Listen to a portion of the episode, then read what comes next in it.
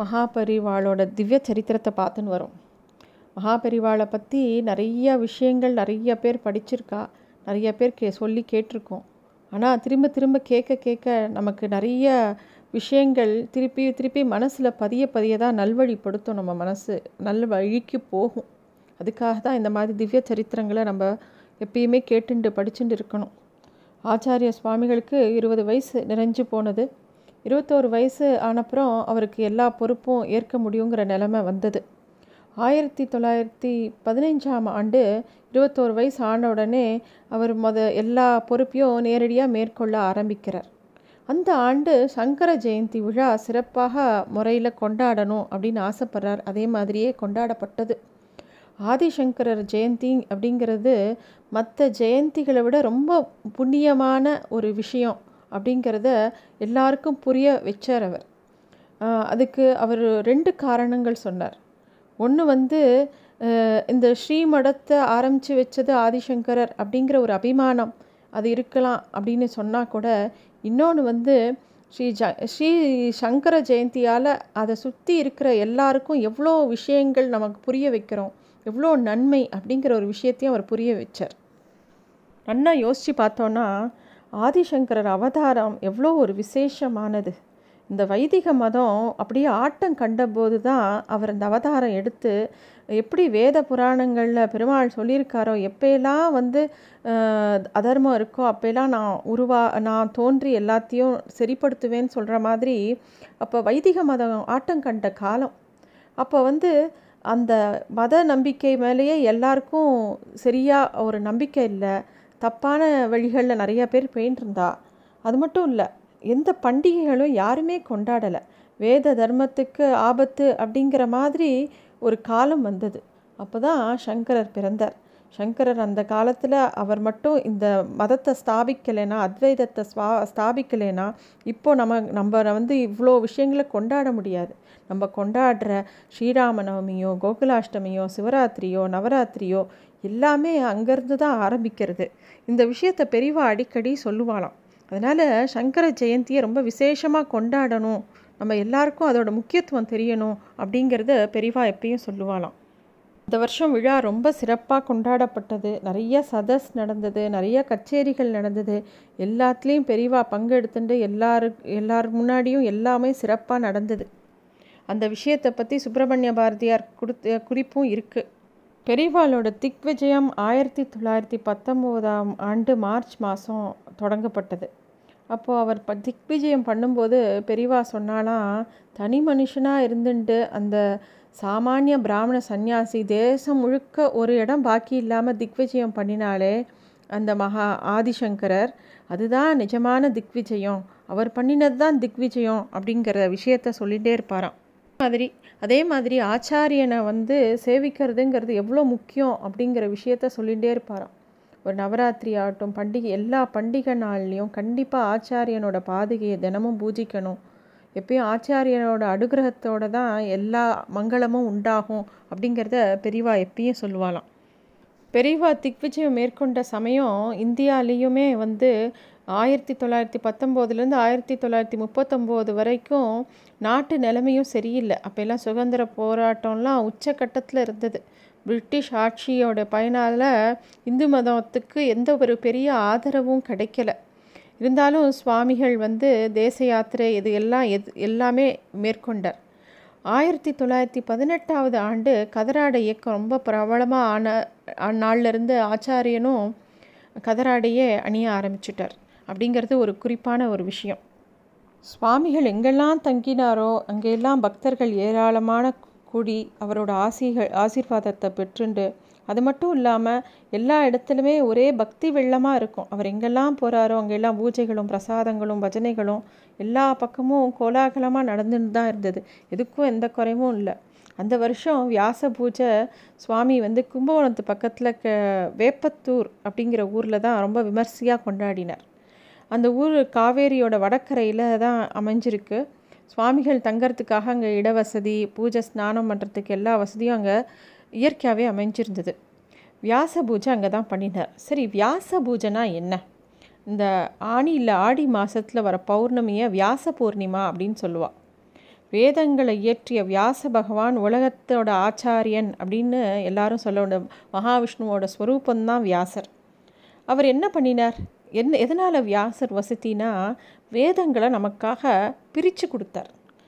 அது மட்டும் இல்லை இப்போ இந்த பிரம்மசூத்திரங்கள் எல்லாம் ஜீவாத்மா பரமாத்மா ஐக்கியத்தை பற்றி நிறையா சொல்லியிருக்கு. அந்த பிரம்மசூத்திரத்தை வச்சு தான் ராமானுஜரோ ஆதிசங்கரரோ மாத்வரோ எல்லாருமே பாஷ்யங்கள் எழுதினா.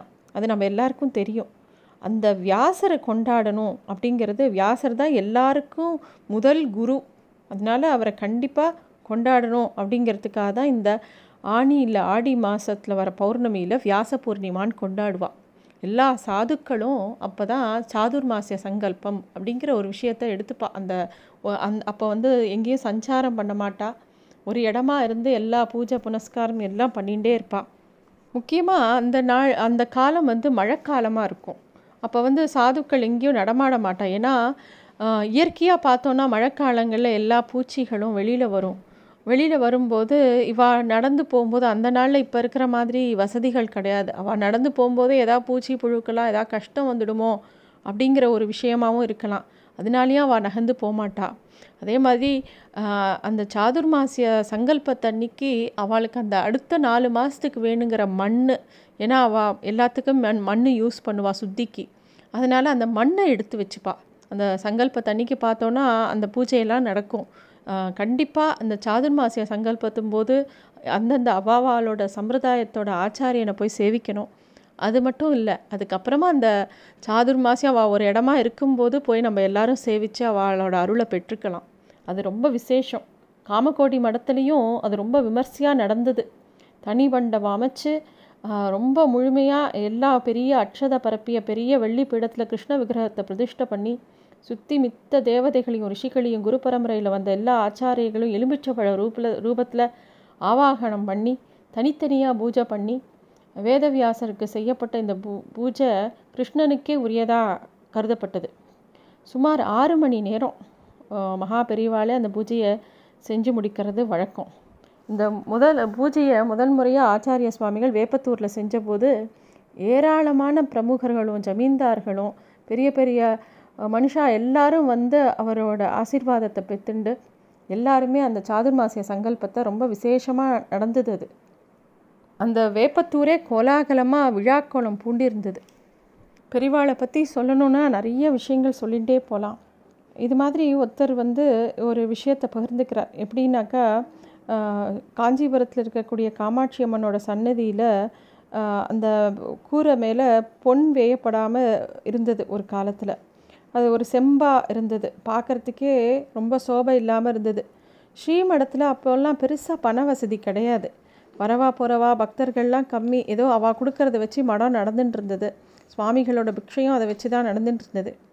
பெரியவா வந்து அந்த மாதிரி ஒரு சூழ்நிலையில் காமாட்சி அம்மன் கோவிலில் அம்பாளோட விமா விமானம் செம்பாக இருக்கிறத பார்த்து ஒரு நாள் பேச ஆரம்பிக்கிறார்.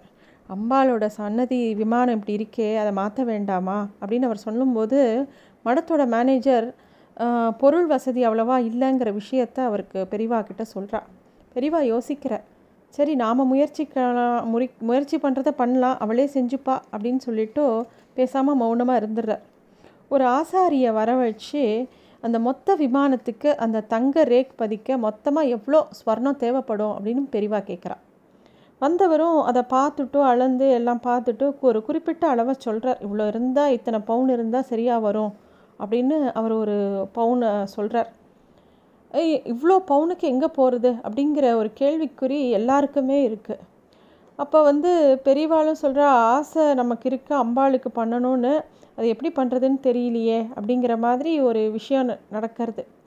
அந்த காலத்தில் பிரபல சங்கீத வித்வான் மகாராஜபுரம் விஸ்வநாத ஐயர் ஆச்சாரியனை தரிசனம் பண்ண வரார். அவரை பார்த்த உடனே மகாபெரிவா மனசுக்குள்ளே ஏதோ நினச்சிட்டு உனக்கு கனகதாரா ஸ்தோத்திரம் தெரியுமோ? அப்படின்னு கேட்குறார். சுமாராக தெரியும் அப்படிங்கிறார் விஸ்வநாத ஐயர் அப்படின்னா நீ அதை பாடே. யாருக்கெல்லாம் தெரியுமோ அவளுக்கும் சேர்ந்து அவளும் சேர்ந்து பாடுங்கோ அப்படின்னு அன்றைக்கி சொல்கிறார் அதை தொடர்ந்து மகாராஜபுரம் அவர் கனகதாரா துதியை பாட அங்கே இருந்த மித்த எல்லாருமே அந்த அன்னைக்கு அந்த சபையில் இருந்தவ அத்தனை பேரும் கூடவே பாடுறா. பாடிண்டே இருக்கா. சுமார் அரை மணி நேரம் எல்லாரும் கனகதார சோஸ்திரம் பாடுறா. ஒரு ஆச்சரியம் நடந்தது.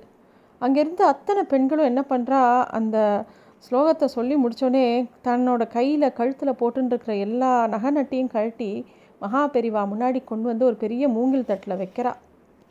அதுக்கப்புறம் எல்லோரும் வேண்டிக்கிறா. மகா பெரிவா இந்த நகையெல்லாம் எடுத்து உருக்கி ஸ்வர்ணத்தை எடுத்துக்கணும். காமாட்சி விமானத்துக்கு தங்க ரேக் பதிக்கிறதுக்கு எங்கள் பங்கும் இருக்கணும் அப்படின்னு சொல்லி எல்லாரும் வேண்டிக்கிறா. ஆச்சாரியனோட ஸ்லோகத்தை இன்னைக்கு சொன்னாலும் ஸ்வர்ண மழை பொழியறதே அப்படின்னு மகாபெரிவா ரொம்ப சந்தோஷம் அடைஞ்சாராம்.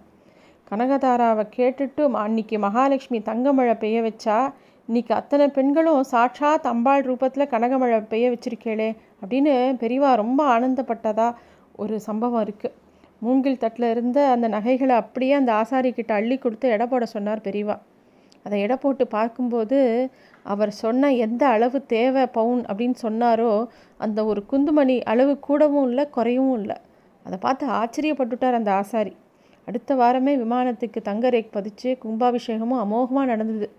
ஸ்ரீமடத்தில் பொருளாதார கஷ்டம் இருந்த போதும் காமாட்சி அம்மனுக்கு பொன் விமானம் அமைக்கணும் அப்படின்னு பெரியவா தீர்மானித்து அது அம்பாள்கிட்டேயே வேண்டின்ட்டு அது உடனே நடந்தது.